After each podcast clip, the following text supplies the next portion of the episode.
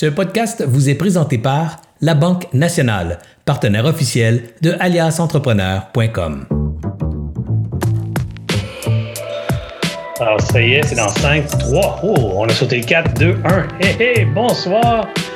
Nous sommes en direct sur aliasentrepreneur.com. Serge Beauchemin, ici devant vous. Bien content d'être là ce soir, encore une fois. Un autre mercredi soir. Ça commence à être une belle habitude. On est ici euh, tous les mercredis soirs depuis plus de deux mois et euh, vous êtes des milliers, des dizaines de milliers à regarder ces vidéos-là. Alors, on vous en est très euh, reconnaissant et bien content aussi de vous avoir en direct. C'est toujours une expérience différente en direct parce qu'on sait que vous êtes là et que vous pouvez nous écrire, nous dire un petit bonjour. Alors, on vous invite d'ailleurs à le faire tout de suite. Euh, euh, Marianne euh, au bureau lit vos commentaires, m'envoie les questions sur mon téléphone pendant que je vous parle. Alors, si vous avez des questions pour nos invités ce soir, notre invité ce soir, si vous avez des commentaires, si vous avez des mots d'encouragement, n'importe quoi, vous les écrivez en commentaire. C'est toujours bon pour l'engagement sur euh, Facebook parce que plus il y a de gens qui écrivent, plus Facebook montre notre euh, notre live, diffuse notre live finalement à nos abonnés. Alors euh, c'est pas c'est pas tant pour pour chercher de nouveaux abonnés que d'être visible parmi les 65 000 personnes qui nous suivent. Alors D'abord, ce soir, vous le savez, je commence toujours à, occuper un petit peu le temps, laisser le, temps justement aux gens de se brancher sur, sur la plateforme. Et Facebook prend des fois de deux à quatre minutes avant d'envoyer une notification aux abonnés qui l'ont demandé. Donc, parfois, ça pourrait prendre jusqu'à quatre minutes avant que vous soyez avisé que nous sommes en direct. Alors, je profite de ce 3, 4, 5 minutes-là pour euh, faire quelques petites annonces. Alors, la première, évidemment, euh, c'est de remercier nos commanditaires, donc la Banque nationale, euh, partenaire avec nous, partenaire principal avec nous depuis trois ans. nous entamons notre quatrième année avec la Banque nationale comme commanditaire principal. Agendrix, firme de Sherbrooke qui, qui développe des solutions en gestion d'agenda. donc, allez voir ça, Agendrix et euh, Planet Hoster, qui euh, est un fournisseur d'hébergement euh, de sites web et évidemment de tout, tout, ce qui est plateforme à distance. Planet Hoster, je vous invite aussi à aller voir nos commanditaires, surtout à les encourager. Également, il y a beaucoup de gens qui ne voient pas nos lives parce qu'ils sont pas avisés. Alors, profitez de l'occasion qui nous est donnée d'avoir un petit peu de temps pour aller en haut à droite de votre écran euh, et vous allez pouvoir écrire, euh, pas écrire, mais cliquer sur le petit menu qui a trois points. Dans ça, il y a un sous-menu qui apparaît, puis ça va être écrit euh, notification euh, avisez-moi ou euh, gardez-moi avisé ou afficher mes notifications pour cette publication. Je ne sais pas exactement activer, voilà, activer mes, les notifications pour cette publication. Alors, les prochaines fois qu'on sera en direct, vous allez, vous allez recevoir une petite notification. Comme ça, vous allez éviter de manquer si euh, vous les avez pas euh, bien enregistrés.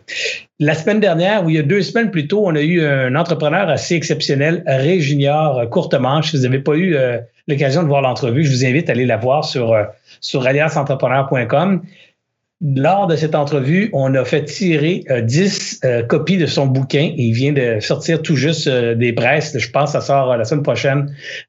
son bouquin, son, donc sa biographie à titre d'entrepreneur et investisseur immobilier.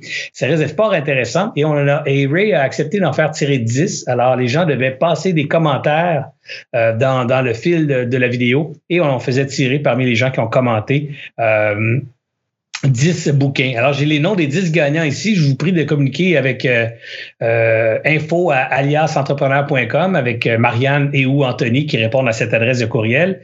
Donc, les noms sont les suivants. Francine Baudet, Norman Rotching, Steve Trottier. Hey, salut Steve, je connais. Simon Blais, Serge Tessier, Patrick Blanchette, Nicole Lamotte, Maxime Bédard, Maxime Baudry et Lise Gervais. Alors, c'est les 10 gagnants pour une copie autographiée du livre de M. Ray Junior Courtemanche. Sans plus tarder, on passe dans le vif du sujet, dans le mordant de notre soirée, parce que je vous le dis, il y a beaucoup de monde qui a hâte de l'entendre, dont moi le premier. Je sais pas s'il se rappelle, mais vous allez voir, on a une petite anecdote euh, ensemble lui et moi, et je vais lui rappeler dès le début de notre entretien. Son nom, c'est Rodolphe Barrère.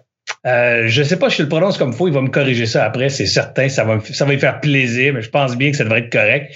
Il est arrivé au Québec à l'âge de 17 ans, puis il a fait ses études au HEC Montréal. Et c'est bien le fun son histoire parce que justement, c'est un étudiant qui est venu des programmes internationaux étudier ici à Montréal, tellement aimé l'environnement, la culture, euh, tout ce qui se passe ici au Québec, il est resté chez nous. Alors, la preuve que ça marche chez ces programmes étudiants.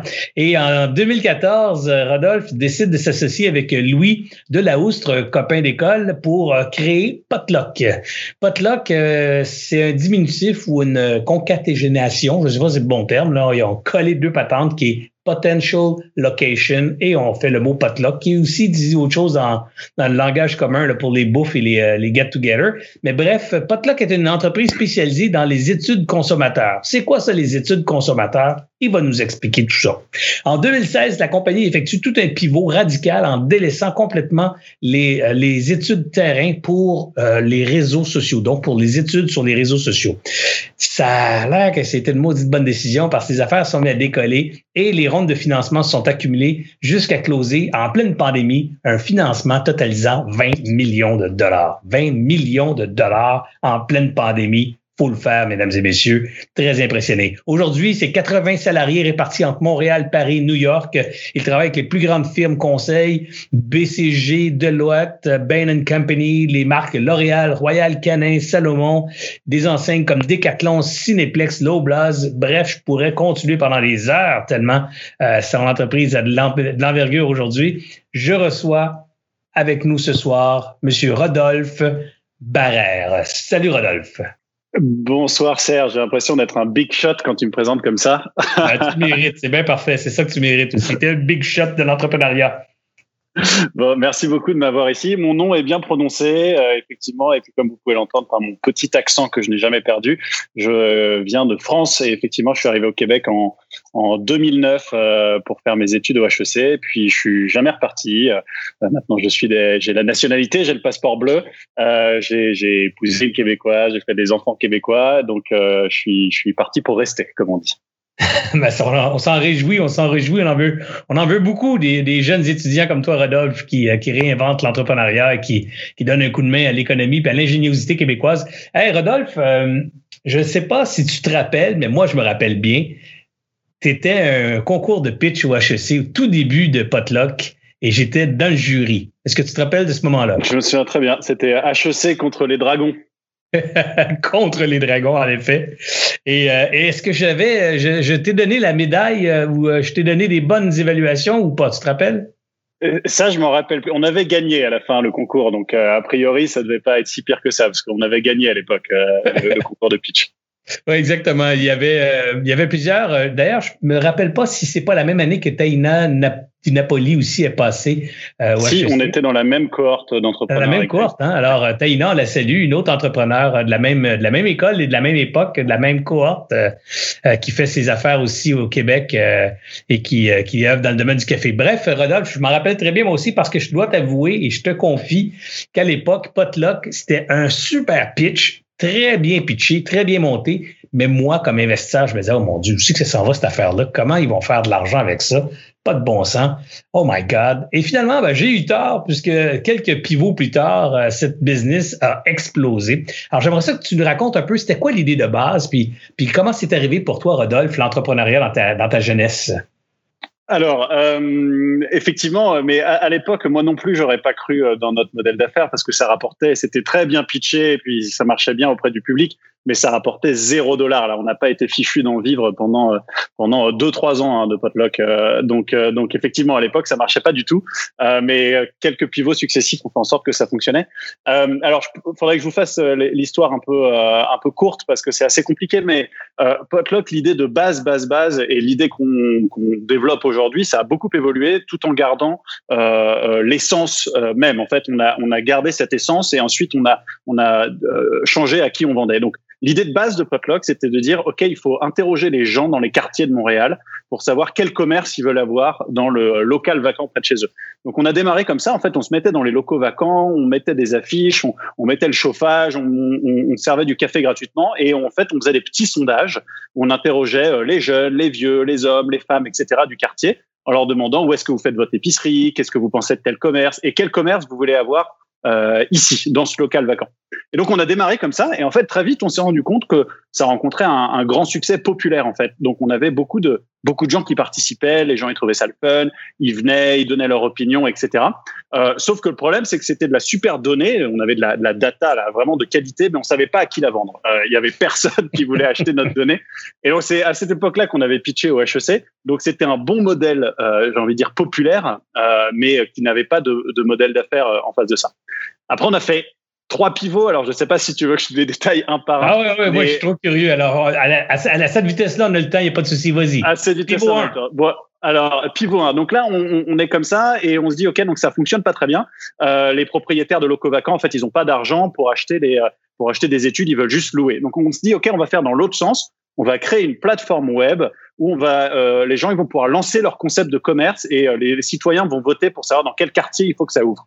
Donc là, on a lancé une sorte de Kickstarter, euh, qui était une plateforme de crowdsourcing à l'époque. Et on a eu plein de projets de commerce qui se montaient là-dessus. Et puis les gens, ils faisaient la guerre entre Griffintown, Rosemont, Annecy, Cartierville. Ils disaient non, mais viens ouvrir et on a fait ouvrir plusieurs commerces comme ça. On a fait ouvrir le, le premier café avec des chats, euh, les premières épiceries zéro déchet, etc. Tout ça, c'était sur la plateforme potluck.com. Euh, c'était super, super succès populaire. Sauf que les entrepreneurs, bon, c'était des gens comme moi, ils n'avaient pas une scène à investir dans une étude de marché. on, on arrivait à, à, leur extorquer misérablement euh, quelques centaines de dollars, mais ça fonctionnait pas plus que ça. Ensuite, troisième pivot, euh, à ce moment-là, il y, a des, il y a des gens dans les, dans, les, euh, dans les municipalités qui sont des commissaires au développement économique et social.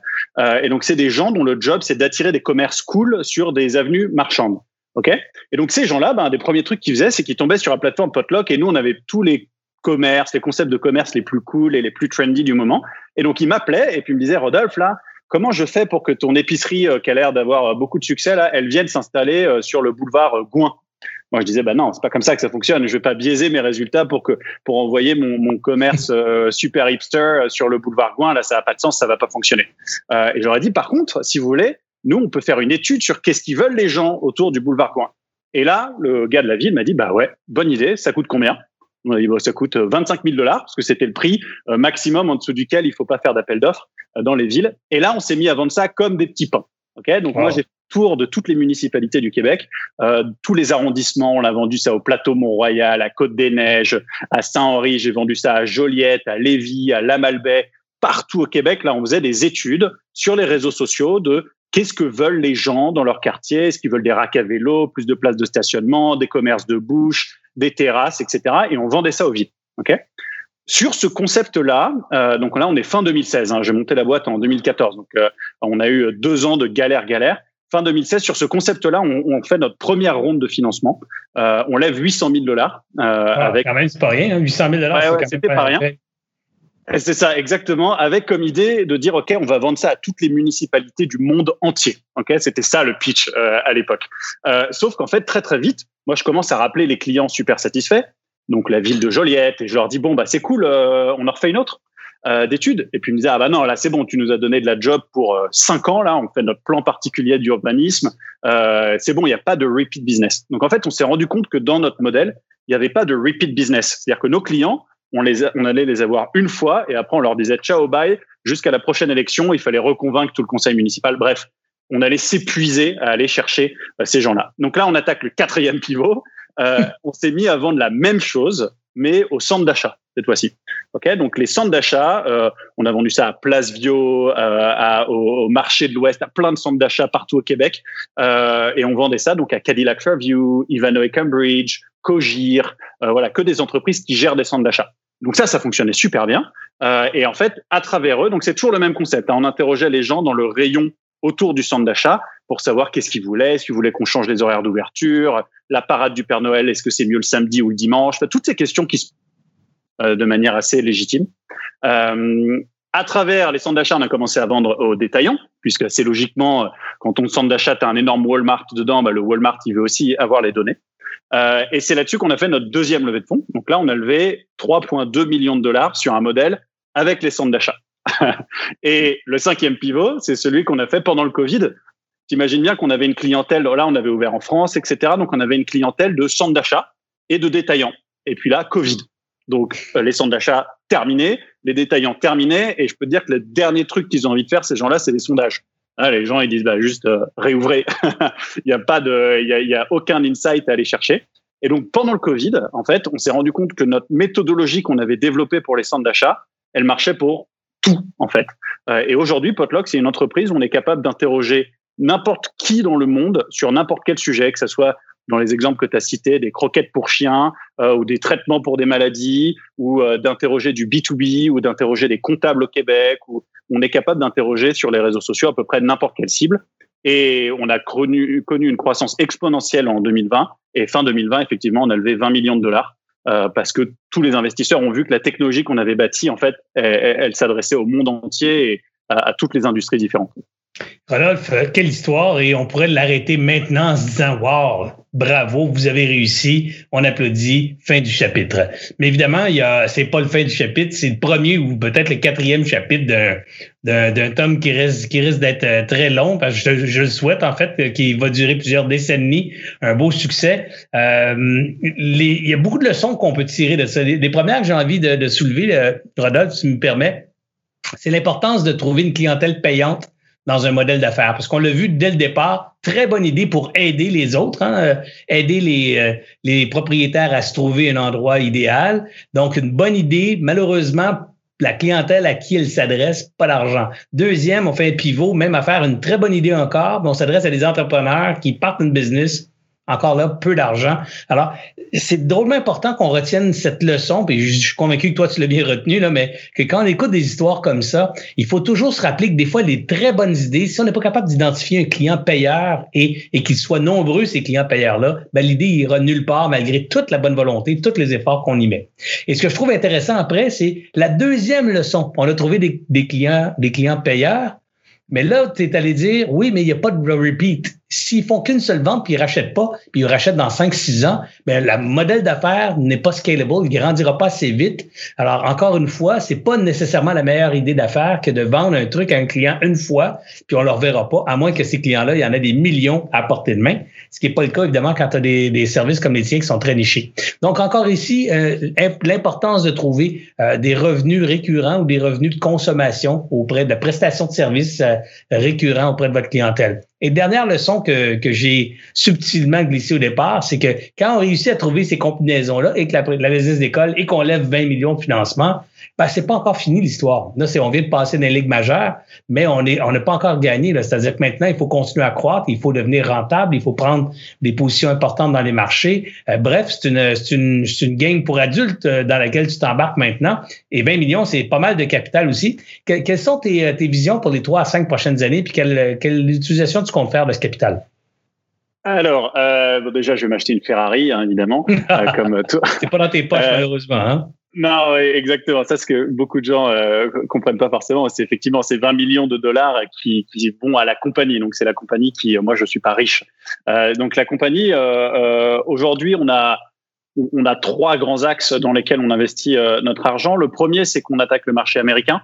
Donc euh, le marché américain dans notre domaine, hein, donc nous on est dans le dans l'industrie euh, qu'on appelle de, de, la research. La research ça, ça pèse 90 milliards euh, globalement. Les États-Unis possèdent 52% de ce marché-là euh, globalement. Donc évidemment c'est le marché dans lequel il fallait aller. On attendait d'avoir les reins solides comme on les a aujourd'hui, parce que les salaires coûtent cher, la compétition est très féroce, ils ont 10 ans d'avance sur le reste du, du, du monde, etc. Donc les US, all-in, euh, bureau à New York et, et, euh, et, ça, et, ça, se passe déjà très très bien. Euh, deuxième euh, axe de croissance pour nous, c'est euh, l'Europe. Donc l'Europe fonctionne très très bien, la France fonctionne très très bien. on a de la place au UK et en Allemagne pour se développer. Et donc bah, notre objectif, c'est year over year de faire 300% de croissance euh, sur notre business en Europe. Donc ça, ça commence à être ça commence à être beaucoup. Euh, et le troisième grand axe, évidemment, c'est un axe technologique. Donc là, c'est tout ce qui se passe à Montréal. Je vais parler de New York, Paris, mais à, à Montréal, c'est notre pôle de recherche et développement. Donc euh, ce qu'on fait, c'est du sondage. Ça paraît euh, euh, super simple. En fait, c'est ultra complexe, euh, euh, techniquement parlant, technologiquement parlant, pour avoir un échantillon représentatif d'une population en utilisant les réseaux sociaux, c'est euh, comme moyen de sourcing, c'est très difficile. Et donc, on a plein d'équipes de, de, produits, de R&D, et effectivement tout, tout ce qui est équipe de support, donc marketing, finance, RH, etc., qui sont basées à Montréal. Mais donc voilà, troisième axe, c'est développer notre technologie pour faire en sorte d'avoir vraiment de l'avance par rapport au reste du monde. Rodolphe, on pourrait prendre l'heure complète juste pour le financement. Je suis convaincu qu'il y a beaucoup de gens qui apprécieraient qu'on aille très deep dans les euh, très profondément dans les questions de finances. Là, comment comment présenté ça, comment tu as pitché ça? Mais on pourrait le faire rapidement si tu me le permets. D'abord, est-ce que tu cherchais 20 millions? Puis deuxièmement, quand tu as commencé cette ronde-là, est-ce que tu avais déjà des cibles pour euh, les montants que tu visais? Alors, on a été sursouscrit, donc euh, ce qui veut dire qu'on a eu beaucoup plus d'intention d'investir que de euh, que de places qu'on avait fait en fait pour les investisseurs, parce que quand on fait une émission de capital, on décide quelle place on donne, on donne une valorisation, et donc ouais, donc nous on a eu beaucoup plus d'intention, donc on a eu le choix en fait entre nos investisseurs. Euh, ça d'ailleurs c'est un point important, comment choisir euh, correctement ses investisseurs. Euh, moi je t'ai dit, on a fait trois rondes de financement, donc 800 000, donc ça c'était principalement avec des des anges investisseurs des gens, des gens comme toi en fait, hein, des anges investisseurs euh, du Québec Inc. Euh, ensuite, on a fait une ronde de financement en notes convertibles, donc qui était de 3,2 millions. Et là, en fait, j'ai fait rentrer euh, euh, à coût de, j'ai fait rentrer quatre fonds d'investissement à coût de 500 000 ou 700 000 dollars, euh, justement pour les préparer et qui nous suivent pendant deux ans afin de faire cette grosse ronde qu'on avait prévue là. Donc, euh, les, les, investisseurs, pour la plupart, euh, les investisseurs qui ont investi dans cette grosse levée de fonds, c'est des investisseurs qui sont sur mon conseil d'administration depuis euh, début 2018. Donc, ils nous ont vu faire tout 2018, 2019 et 2020, euh, et, et, là, ils ont décidé d'investir. Donc, c'est des gens avec qui j'avais bâti une relation de confiance. Donc, c'est des firmes d'investissement en capital de risque. Ce sont tous des firmes québécoises ou c'est des firmes aussi euh, nord-américaines? Alors, je peux, les citer, c'est public. Donc, il y a Desjardins Capital, donc ça, québécois, euh, québécois-québécois. Euh, il y a BDC, euh, il y a EcoFuel, ça c'est au Québec. Ensuite, on a Investissement Québec euh, également. Ensuite, on a Bright Spark et la dernière, elle est française. C'est une firme qui s'appelle Caphorn. Donc, cinq Québécois, Canadiens, on va dire, et un Français. Good. Ben, c'est très impressionnant. Bravo pour, pour avoir réussi à attirer autant de capitaux. Est-ce que dans le 20 millions, c'est tout de l'équité ou il y a aussi de la dette là-dedans?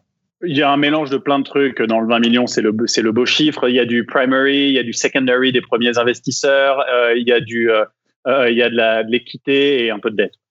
OK.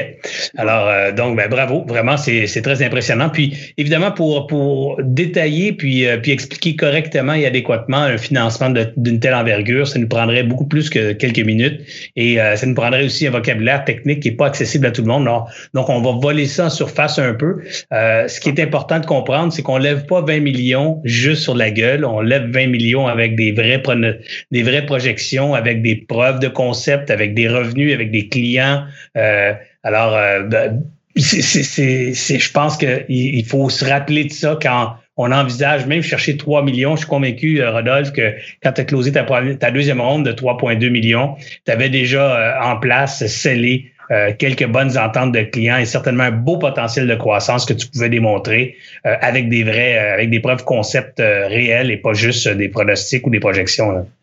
Non, non, c'est sûr. Écoute, moi, moi mon, euh, mon mantra, ça a toujours été euh, le, le, top line, là, donc les revenus. Et c'est là-dessus que je me suis engagé auprès de mes investisseurs et j'ai toujours euh, surdélivré par rapport à ce que j'ai dit. Écoute, il y a une règle du, du pouce qui est assez simple. Hein. Pour pouvoir être dans la game du capital de risque, il faut faire entre x2 et x3 euh, son chiffre d'affaires euh, année après année. Nous, c'est ce qu'on a montré de manière constante à partir du moment où les premiers investisseurs sont rentrés en 2016, 2017, on avait fait x3, 2018, on a fait x3, 2019 x3, même 2020, euh, en pleine année de Covid, on a fait x2,2 le chiffre d'affaires et cette année, on est en train de faire x5 par rapport à l'année dernière. Donc, on est obligé de montrer vraiment une hyper croissance. Je donne juste les, les pourcentages de croissance, je peux pas donner les chiffres en, en, dans l'absolu, mais, mais on a démarré la première ronde de financement euh, qu'on a fait fin 2016. On était juste deux dans la business et on faisait 250 000 dollars de, de chiffre d'affaires à deux. Euh, et là-dessus, on faisait 95% de marge brute. Donc, on était déjà dans une belle petite business qu'on roulait à deux. Et puis après, on est parti de là et puis on a grimpé, grimpé, grimpé chaque année.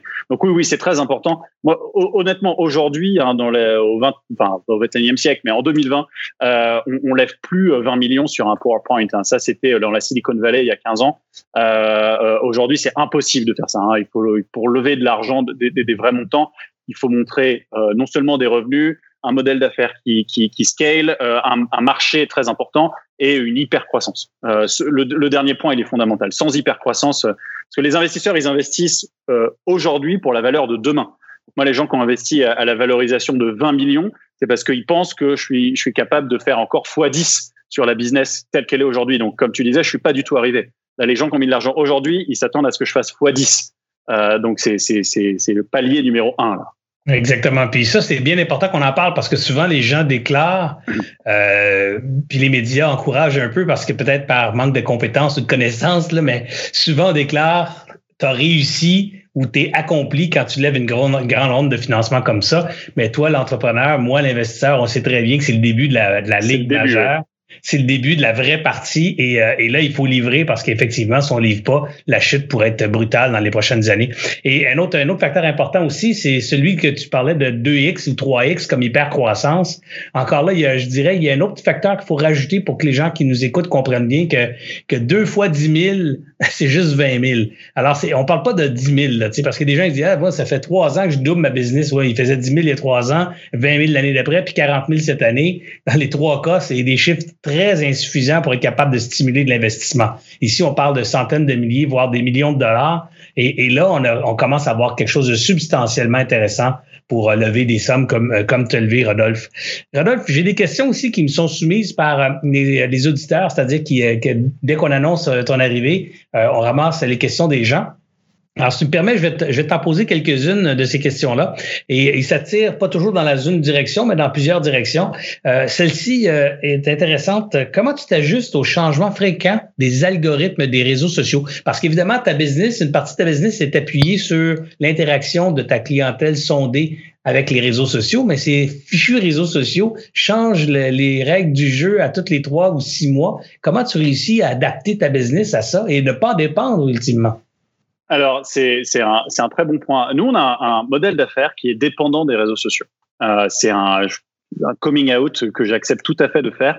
Euh, on est dépendant pas de un réseau social, mais de, de multiples réseaux sociaux. Hein. Donc, euh, tout le monde connaît Facebook, Instagram, je ne sais pas sur euh, quoi c'est live, mais Twitter, LinkedIn.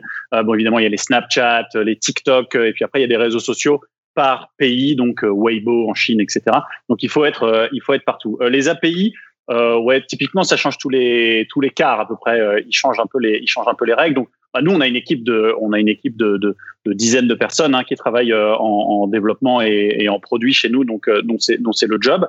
Euh, après, ce qu'il faut bien comprendre, c'est que notre modèle d'affaires, il est il est assez simple. nous, on doit interroger. Mettons qu'on c'est des entrepreneurs québécois qui nous écoutent. Mettons qu'on doit faire euh, pour la BDC, on devrait interroger des entrepreneurs québécois. Nous, on va aller chercher un échantillon représentatif des entrepreneurs québécois. Donc, on peut pas avoir que des hommes, que des femmes, ou que des gens de Montréal, ou que des gens de région, ou que des vieux, ou que des jeunes. Euh, et en fait, ce que fait euh, notre technologie, c'est de permettre de faire ce qu'on appelle du quota sampling, de l'échantillonnage par quota, et donc de récupérer le bon nombre de jeunes, le bon nombre de personnes âgées, d'entrepreneurs avec cinq employés et plus, pour avoir un échantillon représentatif euh, des réseaux sociaux. Donc en fait, on montre de la publicité et les gens cliquent et répondent euh, à un sondage. Donc c'est comme ça que ça fonctionne. Néanmoins, ce qui est très contre-intuitif, c'est que euh, Facebook va toujours pousser, Facebook ou n'importe qui d'autre d'ailleurs, va toujours pousser la publicité à la personne qui est qui sera la plus encline à cliquer et à convertir. Or nous, c'est pas du tout ce qu'on veut faire. Si c'est que les jeunes femmes qui se mettent à cliquer, on va avoir un échantillon complètement biaisé. Donc on s'assure de pousser, d'avoir autant de jeunes femmes que d'hommes plus âgés euh, pour avoir une représentation, euh, une représentativité, même si les hommes plus âgés nous coûtent 50 fois plus cher que les femmes plus jeunes. Donc c'est ça la difficulté euh, dans notre métier, c'est de réussir à marier le monde de la publicité sur les réseaux sociaux avec le monde du consumer research, c'est-à-dire des études statistiques représentatives de la population. C'est ça le vrai challenge de notre entreprise et c'est ça que le produit fait. Très intéressant. Et euh, il y a deux termes techniques qui ont été utilisés. Les algorithmes, évidemment, là, qui, qui vont influencer ce que les clients vont voir ou ce que les gens vont voir sur les réseaux sociaux. Euh, c'est une réalité avec laquelle vous composez. Puis l'autre, c'est les API, donc les API, qui, eux, changent à tous les trois mois. Les API, c'est le, c'est le langage qui permet de parler de façon plus technique à, aux réseaux sociaux et d'échanger de l'information avec eux. Alors, évidemment, toi, tu as deux, ces deux composantes-là qui varient euh, dans, dans, une, dans un rythme, une fréquence et une complexité que tu ne contrôles pas du tout. Mais dans les deux cas, on a des Et les polices de confidentialité également. oui, effectivement.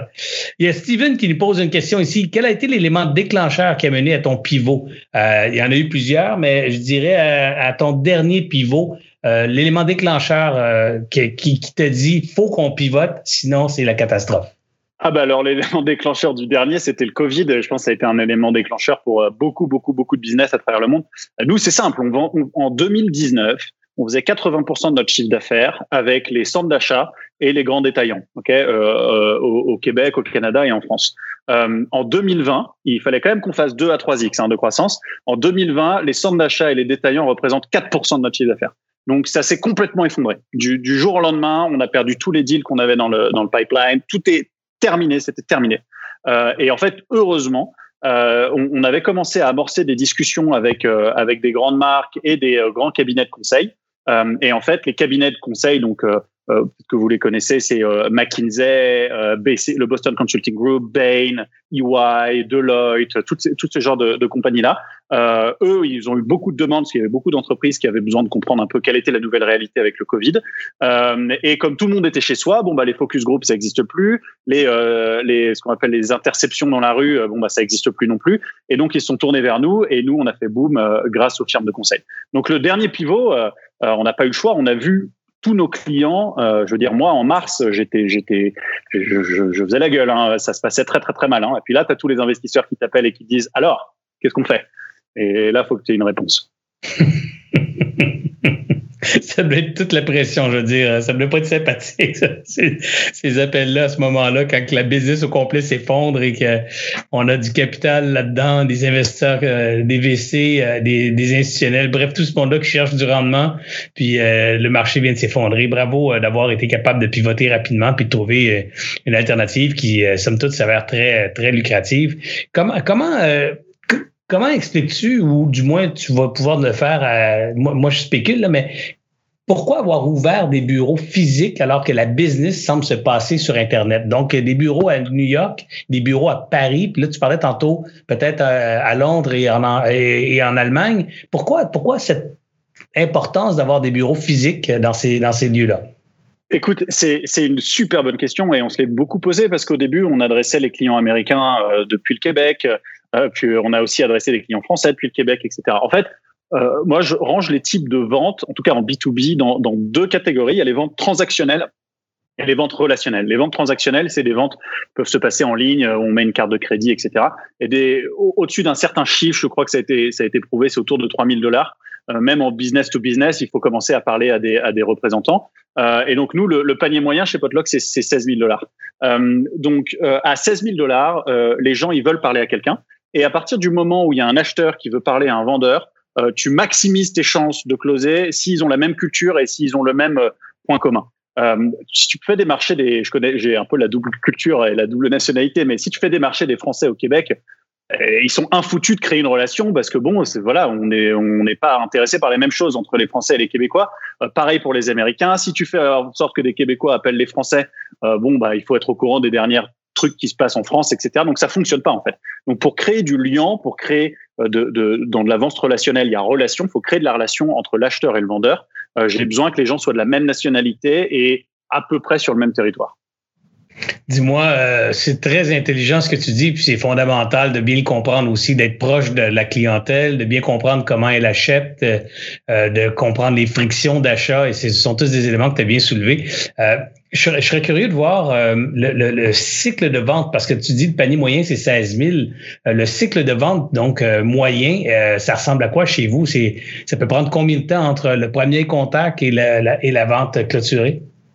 Euh, alors bon, ça dépend. Euh, je veux pas être trop technique, mais ça dépend où est-ce qu'on regarde, à partir de, de quel stade on regarde. Mais à partir du moment où on ouvre un deal, donc c'est-à-dire qu'il y a un intérêt euh, d'un client, ça, ça, prend en moyenne 17 jours euh, à closer, et ensuite on met 10 jours à, à livrer.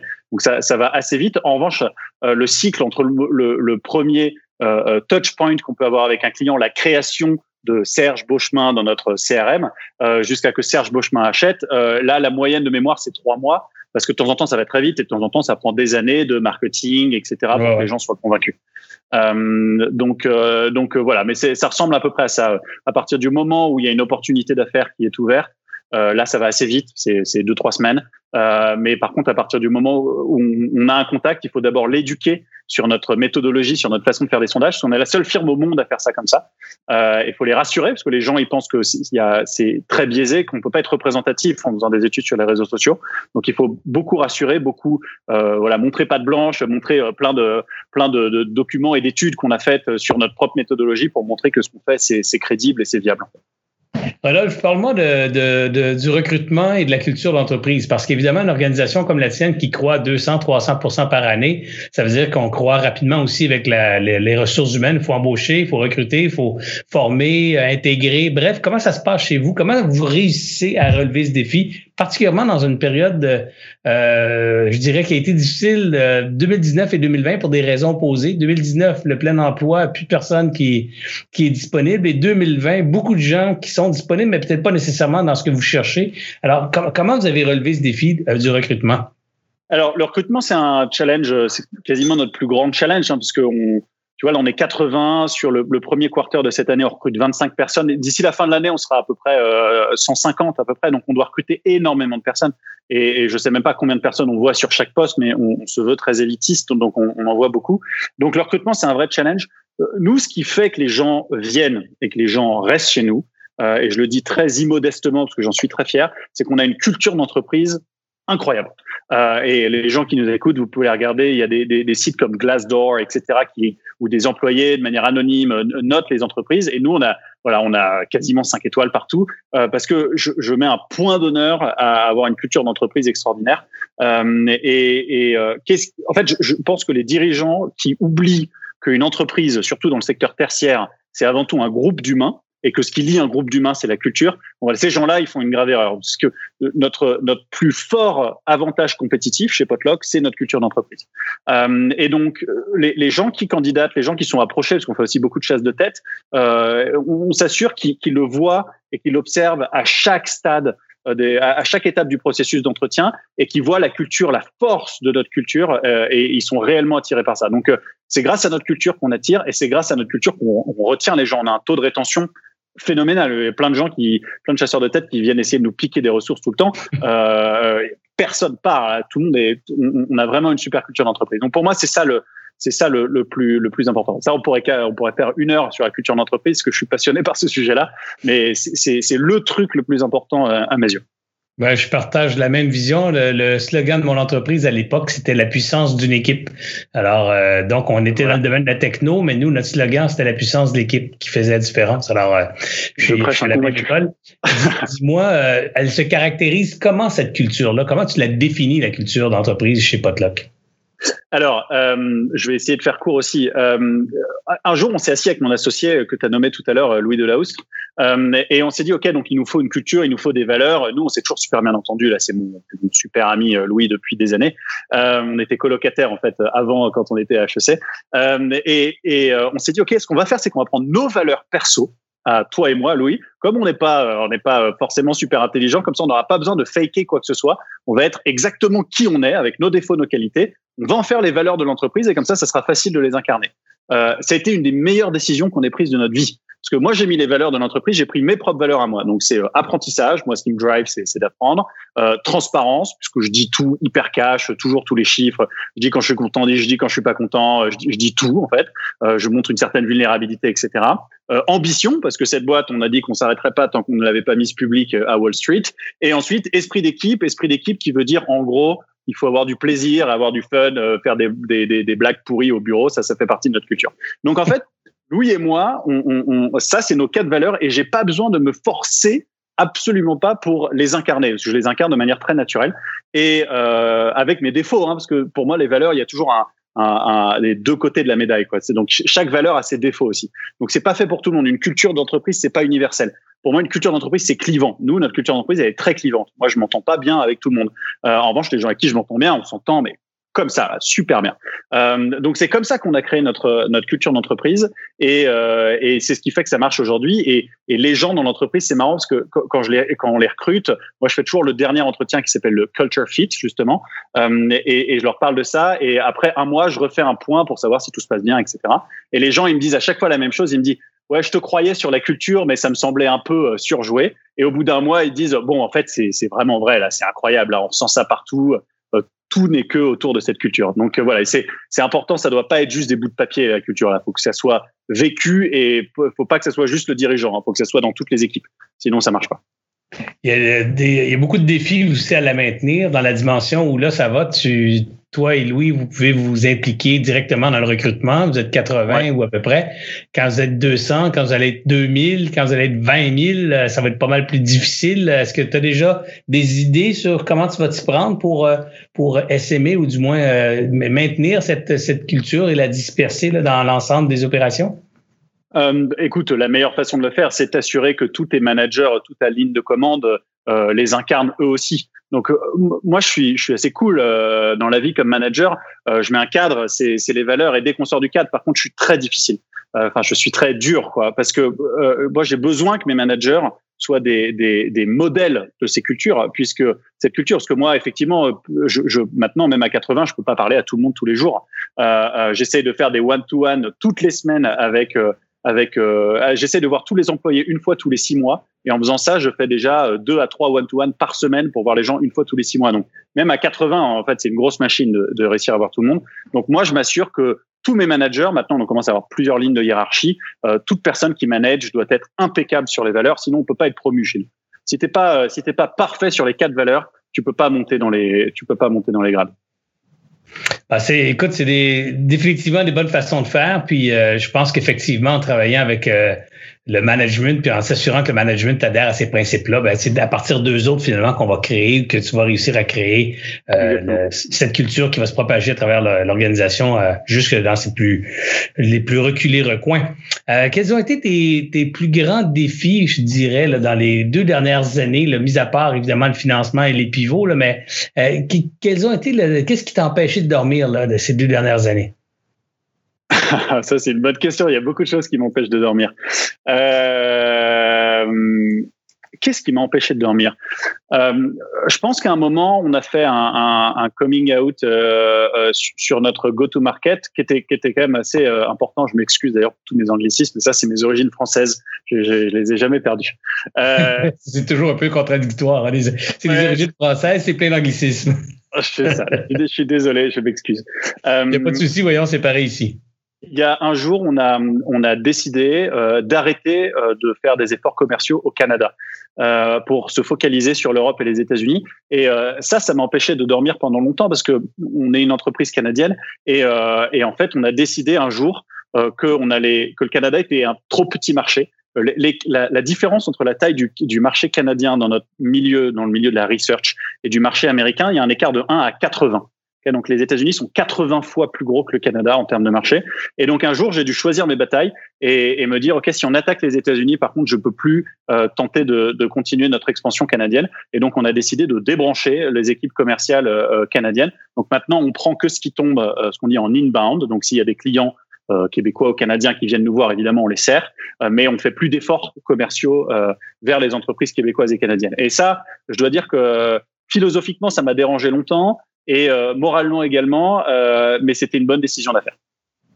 En effet, ça m'apparaît euh, très intelligent quand, quand on pense juste démographiquement que les États-Unis, c'est, c'est 10 fois le Canada, et là, tu dis que c'est 80 fois euh, plus gros euh, au Canada. C'est, quand même huit fois plus que l'écart démographique. Donc, c'est définitivement la business se passe au sud de la frontière dans ton dans ton domaine. Euh, c'est clair. j'ai d'ailleurs une autre question d'une, d'une auditrice, Fatéa, qui dit quels, quels sont les moyens que tu utilises pour aller chercher ta clientèle et surtout la fidéliser? Donc, comment tu t'y prends pour la trouver, la la, la, la, la, la convertir, cette clientèle-là, et évidemment la garder fidèle? Alors écoute, euh, Potluck, si, si, en termes d'opération, hein, si on doit se définir euh, en, une phrase en termes d'opération, on est une, excellente entreprise pour la mise en marché. Euh, donc on a vraiment euh, la mise en marché. C'est évidemment passé par l'installation de, de, de, logiciels comme HubSpot, etc. Mais, mais donc vraiment, nous, c'est on, on, voit le, les ventes. Il y a des gens qui disent c'est un art. Nous, on dit c'est des mathématiques les ventes chez nous. Donc on sait que quand on crée un nombre de leads X, on sait qu'on va être capable de récupérer Y meeting. Euh, on sait que sur les, les meetings qu'on est capable de faire, on est capable de récupérer Z euh, ouverture de deal et sur Z ouverture de deal, euh, j'ai plus de lettres, hein, mais on est capable de récupérer A. Euh, on dit ZZ. ZZ. ZZ, voilà. Euh, AB. donc, donc, donc voilà. Donc c'est vraiment nous on, on approche la le, les ventes comme comme les mathématiques. tout n'est que ratio de conversion de de MQL à SQL, de, de, de deal, etc. donc c'est vraiment comme ça. Donc c'est comme ça qu'on attire nos clients, c'est en faisant des maths. donc et c'est comme ça que je suis capable de prédire la croissance aussi, puisque je sais que statistiquement, si j'ai 17 vendeurs, il y en a 33% qui vont ne pas performer dans les six premiers mois, etc. J'ai toutes ces mathématiques-là. Donc, je, suis, je sais qu'ils mettent trois mois environ avant d'être on target. Généralement, la deuxième année, ils font deux fois ce qu'ils ont fait la première année. Donc, on est capable mathématiquement de dire comment on va faire de la croissance. Et après, comment on retient ses clients? Voilà, c'est le truc le plus, le plus bête au monde. Hein, c'est en leur offrant, euh, en leur apportant de la valeur. Donc nous, euh, euh, 70% de notre euh, business maintenant se fait en repeat. Euh, donc on est super fiers. Et en fait, à partir du moment où, où voilà, goûter Potluck, c'est l'adopter. À partir du moment où on a un client qui commence à acheter son, son consumer research, donc ses sondages chez nous, euh, bah en fait, il, il, nous trouve plus rapide, plus sympathique, moins cher, de meilleure qualité. Le logiciel, il va plus vite. Donc, en fait, comme on gagne, euh, comme on est meilleur que la concurrence, il reste avec nous. Donc ça, il euh, y, a, y, a, y a rien qui peut battre un, euh, un outstanding customer service. Euh, ça, c'est juste ça la clé pour garder ses clients. Ben, c'est du moins la, la, principale clé. Si on donne pas de bon service, c'est pas mal difficile de d'aspirer vouloir conserver ses clients. Euh, dis-moi, on a parlé pas mal d'entreprises, euh, de, toutes sortes de trucs qui touchent l'entreprise. J'aimerais parler un peu de l'entrepreneur lui-même. Euh, qu'est-ce que ça prend pour être un, un, entrepreneur à succès en 2021 maintenant, Rodolphe? Là, selon toi, c'est quoi les trois, quatre qualités là, pour, pour les gens qui nous écoutent et qui aspirent à devenir des, des prochains Rodolphe? Alors déjà, je, je, honnêtement, je dirais jamais ça. Moi, je me considère pas du tout comme un entrepreneur euh, à, à, succès. Euh, je, je, suis au début d'un voyage. Là, j'ai 29 ans. Je suis au début de ma carrière. Hein, donc, euh, c'est le début. Je, je suis, je suis pas du tout au stade de ma vie où j'ai envie d'écrire une, une, autobiographie. Euh, mais alors, par contre, quelles sont les qualités d'un bon entrepreneur? Ça, j'ai pas mal d'amis qui le sont également, donc je suis capable de le voir. Euh, moi, ma qualité principale, ce qui a fait que qu'on a réussi à passer tout ça, c'est ma, ma résilience. Euh, donc c'est ma capacité à passer à travers euh, les années et les pivots. Euh, je pense que il y, a, y, a, beaucoup de personnes qui auraient abandonné peut-être au bout du troisième pivot. Tu dis, ah, j'en peux plus, c'est plus possible. nous, pendant deux ans, on s'est pas versé de salaire. C'est très très dur hein, de, de, vivre sans salaire quand même dans, dans le monde dans lequel on est. donc donc moi, ça a été ma, ma, ma résilience, c'est certain. Et d'ailleurs, euh, il y, y, a un très bon livre de, que je vous conseille, de, qui, qui, a été écrit par Ben Horowitz, euh, qui s'appelle Hard Things About Hard Things. Peut-être que tu connais, euh, Serge. Et, et, dedans, il te dit, j'ai interrogé des centaines de CEO à travers le monde, etc., pour essayer de trouver leurs points communs à tous. Et en fait, j'en ai pas trouvé. Le seul point commun que j'ai trouvé entre tous les bons CEO, c'est qu'ils sont restés. C'est ça le point commun de tous les CEO, c'est qu'ils sont restés. Exact. Euh, bah, qui, qui vendent, qui pleuvent, qui, qui glacent, tu restes, euh, voilà, quand tu t'imagines, moi, ouais, les analogies marines, T'es tellement... un capitaine d'un bateau, il y a une tempête, tu te jettes pas à l'eau là, tu, tu restes capitaine de ton bateau. Ah, c'est tellement une image forte, c'est parce qu'on dit euh, la, la, caractéristique de tous les, les bons CEO, c'est qu'ils sont restés. Et des gens qui interprètent ça comme disant ben advienne que pourra, je vais rester, mais c'est pas nécessairement ça que ça veut dire. L'image, c'est pas de dire je vais rester advienne que pourra, c'est que je vais faire ce qu'il faut pour rester. Je vais faire ce qu'il faut pour continuer d'avancer. Je vais faire ce qu'il faut pour transformer l'organisation vers demain et, et non la garder euh, statique en disant ben je vais rester en place jusqu'à ce que la, la providence me frappe. Bref, euh, la résilience, je trouve qu'effectivement c'est une très bonne qualité euh, chez les entrepreneurs. Et pour te connaître. je, rajoute un, un, point, et, excuse-moi de t'interrompre, parce que je me souviens de moments où c'était le plus dur c'est le, quand c'est dur, c'est quand tu as, tout ton entourage qui te dit franchement, Rodolphe, drop ton affaire là, ça marche pas. C'était sympa, mais là, là trouve-toi une vraie job. Là, ça c'est dur. Et donc là, tu te poses une question fondamentale, c'est quelle est la différence où est la différence entre euh, la, la, persévérance et l'obstination Ok? Mm-hmm. Donc c'est euh, euh, qu'est-ce que tu, à quel moment en fait es résilient et que tu as raison de l'être versus à quel moment tu es entêté, obstiné et tu devrais pas. Et, et cette, cette ligne, elle est très très fine à, à trouver. Il n'y a pas de réponse. Euh, mais c'est une question que je pense que tout le monde doit se poser. C'est quelle est la différence entre obstination et persévérance? Moi, je suis un petit peu plus âgé, alors j'ai tenté de la trouver la réponse et je te la partage, qui est peut-être pas la bonne, mais c'est la mienne. Alors, j'ai toujours dit que la différence entre la persévérance et l'obstination ou l'acharnement, c'est quand à chaque fois que tu arrêtes pour faire un bilan, tu es capable de constater que tu as progressé vers ton objectif par rapport à la dernière fois où tu l'as fait. Donc, ça impose un arrêt obligatoire à l'occasion pour regarder et constater du progrès. S'il n'y a pas de progrès, c'est de l'acharnement. C'est-à-dire si à, chaque bilan, il n'y a pas de progrès, tu es toujours au même endroit, ben définitivement, euh, tu es en train de t'acharner pour avoir raison. Par contre, si tu es capable de objectivement démontrer que tu progresses vers ton objectif parce qu'il y a des gens qui pourraient acheter le progrès en disant ah je suis pas à la même place j'ai bougé donc j'ai progressé. Non non non progresser il y a une direction induite. Alors si tu progresses vers ton objectif même si c'est un petit minuscule progrès si tu as avancé tu es donc en train de faire preuve de persévérance envers ton objectif. Et, pour moi, ça, c'était une nuance que, qui m'a permis de, de lâcher prise quand justement euh, je faisais le constat que je tournais en rond finalement, que ça allait nulle part euh, et que je mettais beaucoup d'efforts pour peu de résultats, peu de progrès. Ben, c'est le temps de passer à autre chose tu es plus sage que moi parce que moi j'ai les questions et pas les réponses et toi tu as les réponses. C'est ça. je suis juste plus vieux, Rodolphe. Fais-toi pas. À, ton âge, moi aussi, je suis parti très jeune en affaires. À ton âge, je me posais beaucoup, beaucoup de questions aussi et, et la vie est bien faite. Tu vois, à force de marcher dans la forêt, on finit par trouver des, des patterns, on finit par trouver des chemins et on, et on retrouve son chemin et on explique des trucs qu'on connaissait pas au départ. Mais c'est certainement pas parce que je suis plus intelligent, c'est définitivement parce que j'ai marché plus longtemps que toi dans le bois. Euh, Rodolphe, tu es un entrepreneur, mais tu es aussi un, un titulaire d'études euh, universitaires des HEC Montréal. Quel rôle que l'académicien ou quel, quel rôle que les études ont joué dans ton succès euh, jusqu'à présent comme entrepreneur? Est-ce que tu recommandes aux jeunes d'aller suivre euh, ce, ce, même cheminement académique que toi? Ou, ou, le, ou plutôt euh, c'est un add-on, euh, pas un add-on, mais un ajout qui était intéressant ou qui t'a aidé? Bref, c'est quoi la place de l'étude pour toi dans, dans le succès de ta carrière comme entrepreneur?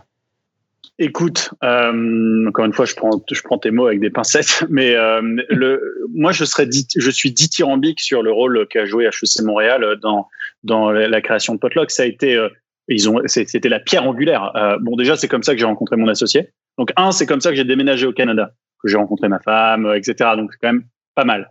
Euh, deux, c'est comme ça que j'ai rencontré mon associé. Je dis souvent c'est ma femme au travail, mon associé. Euh, euh, trois, c'est comme ça que j'ai appris qu'est-ce que c'était que que, que le sens des affaires. Je n'avais pas le sens des affaires moi avant. Je ne savais pas ce que c'était que, que, que, que la croissance, que les ressources humaines. En fait, on ne sait pas.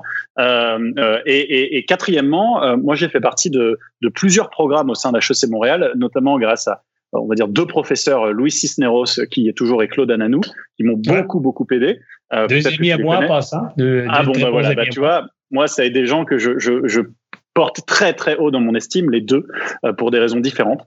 Euh, et donc on a fait partie du parcours Rémi Marcoux, euh, qui était une sorte de développement, j'ai envie de dire, psychologique, moral vers l'entrepreneuriat. Ensuite, on a fait l'accélérateur du parcours. bon ben voilà, on est diplômé de ça ou diplômé ou alumni, je sais pas comment on dit. ensuite, on a fait l'accélérateur. On était la première cohorte. Euh, ensuite, on a fait la première cohorte de l'accélérateur HEC Montréal Banque Nationale. Euh, on a gagné des bourses à HEC Montréal, près de 50 000 dollars de bourses. Donc, tu vois, quand je te disais qu'on gagnait pas notre vie euh, les deux premières années 2014-2015, on vivait grâce aux bourses d'HEC Montréal. Donc, je serais jamais passé à travers euh, ces années. J'aurais jamais eu la, ne serait-ce que, que physiquement, j'aurais pas eu les ressources financières pour manger, pour euh, m'en venir jusque là. Donc voilà, moi, c'est vraiment une histoire d'amour avec HEC Montréal. Donc donc voilà, après, je pense que chaque histoire est particulière, mais c'est sûr que euh, faire une université euh, euh, dans le milieu des affaires quand on a envie de se partir en affaires, ça aide. Ouais, puis, puis ce qui est le fun dans ton partage aussi, c'est, c'est, c'est tout le collatéral. Souvent, on voit, on voit le processus académique comme simplement l'aboutissement d'une diplomation suite à des études ou des apprentissages, mais, mais c'est le parcours académique qui est intéressant. C'est, c'est le fait de côtoyer d'autres gens qui partagent cette même passion que toi, qui vont travailler probablement dans des sphères euh, reliées. Donc, c'est déjà le début de ton réseau dans l'univers professionnel. C'est déjà le début de relations interpersonnelles qui, qui, vont durer. Tu as parlé de ta conjointe, de ton associé que tu as rencontré dans le cadre de tes études. Euh, dans le cadre de tes études, tu as changé de pays, c'est quand, même, quand même pas rien. Donc, il faut pas oublier ça, je pense, pour tous ceux qui nous écoutent, même ceux qui sont un peu âgés, des fois, ils se disent, euh, je devrais, est-ce que je devrais ou pas retourner à l'école ou aux études? Et ma réponse est toujours oui. Ma réponse est toujours oui parce que apprendre, c'est fondamental chez l'humain. C'est peut-être l'un des grands piliers de l'humanité, c'est définitivement sa, sa, sa capacité d'apprendre et de, et de partager ses connaissances. Puis, mais, de l'autre côté, d'être dans, l'action d'apprentissage avec d'autres gens qui partagent ce besoin d'apprendre, c'est définitivement porteur de richesse et de, et de création de valeur à long terme, ne serait-ce que pour les relations qu'on va établir avec ces gens-là, qui vont peut-être venir apporter un jour un client un jour un employé, un jour un million en financement. Bref, euh, qui sait, euh, qui sait comment ça, comment ça tourne ces relations-là. Oui, effectivement. Et au moment où tu es en train de boire une bière, euh, un sac à 7 à HEC avec quelqu'un, tu te dis pas qu'un jour ce gars-là, ça pourrait être, il travaillera dans un fonds d'investissement qui financera ta startup. Mais moi, ça m'est arrivé, c'est mon cas. Donc c'est c'est quand même assez drôle. C'est exactement ce que c'est exactement ce que j'avais en tête. En fait, c'est c'est comme ça. On oublie ce bout-là. Tu sais, c'est c'est comme il y a d'autres gens qui. Euh, c'est comme si, si si un ami venait de voir Rodolphe, te dirait, écoute, je suis célibataire, j'aimerais ça avoir une une conjointe. Mais quand tu le questionnes un peu, tu te rends compte finalement qu'il passe euh, il passe son temps à la maison à écouter la télé puis à puis à faire de l'internet. Ben écoute, c'est sûr si tu sors jamais de chez toi, tu vas jamais rencontrer personne. Tu créeras pas ces relations qui peut-être un jour, dans six mois, six ans, vont euh, déboucher sur une sur une relation euh, plus, plus sérieuse. Et c'est exactement ce qui se passe dans le processus académique. C'est une très grande valeur que celle d'être en relation avec des professeurs, avec des gens de l'industrie, avec d'autres. Et, ce bout-là, ben, on, on le vante pas dans le programme universitaire. On pense que au diplôme à, la fin de l'étude, mais on oublie tout le voyage qui est, qui est celui du parcours académique.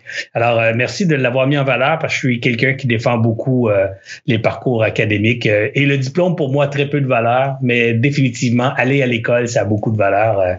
Et, et, côtoyer d'autres gens qui partagent ces valeurs-là avec toi, c'est très porteur de, d'avenir. Euh, écoute, je vois le temps qui file, il est déjà 20h30 et euh, on, tente toujours de finir ça à 20h30. les gens sont toujours euh, passablement occupés dans nos vies professionnelles. Puis euh, 8h30 ce soir, ça commence, ça commence à être correct là, de travailler. Alors, je te remercie infiniment, Rodolphe, d'avoir été présent, d'avoir accepté spontanément mon invitation.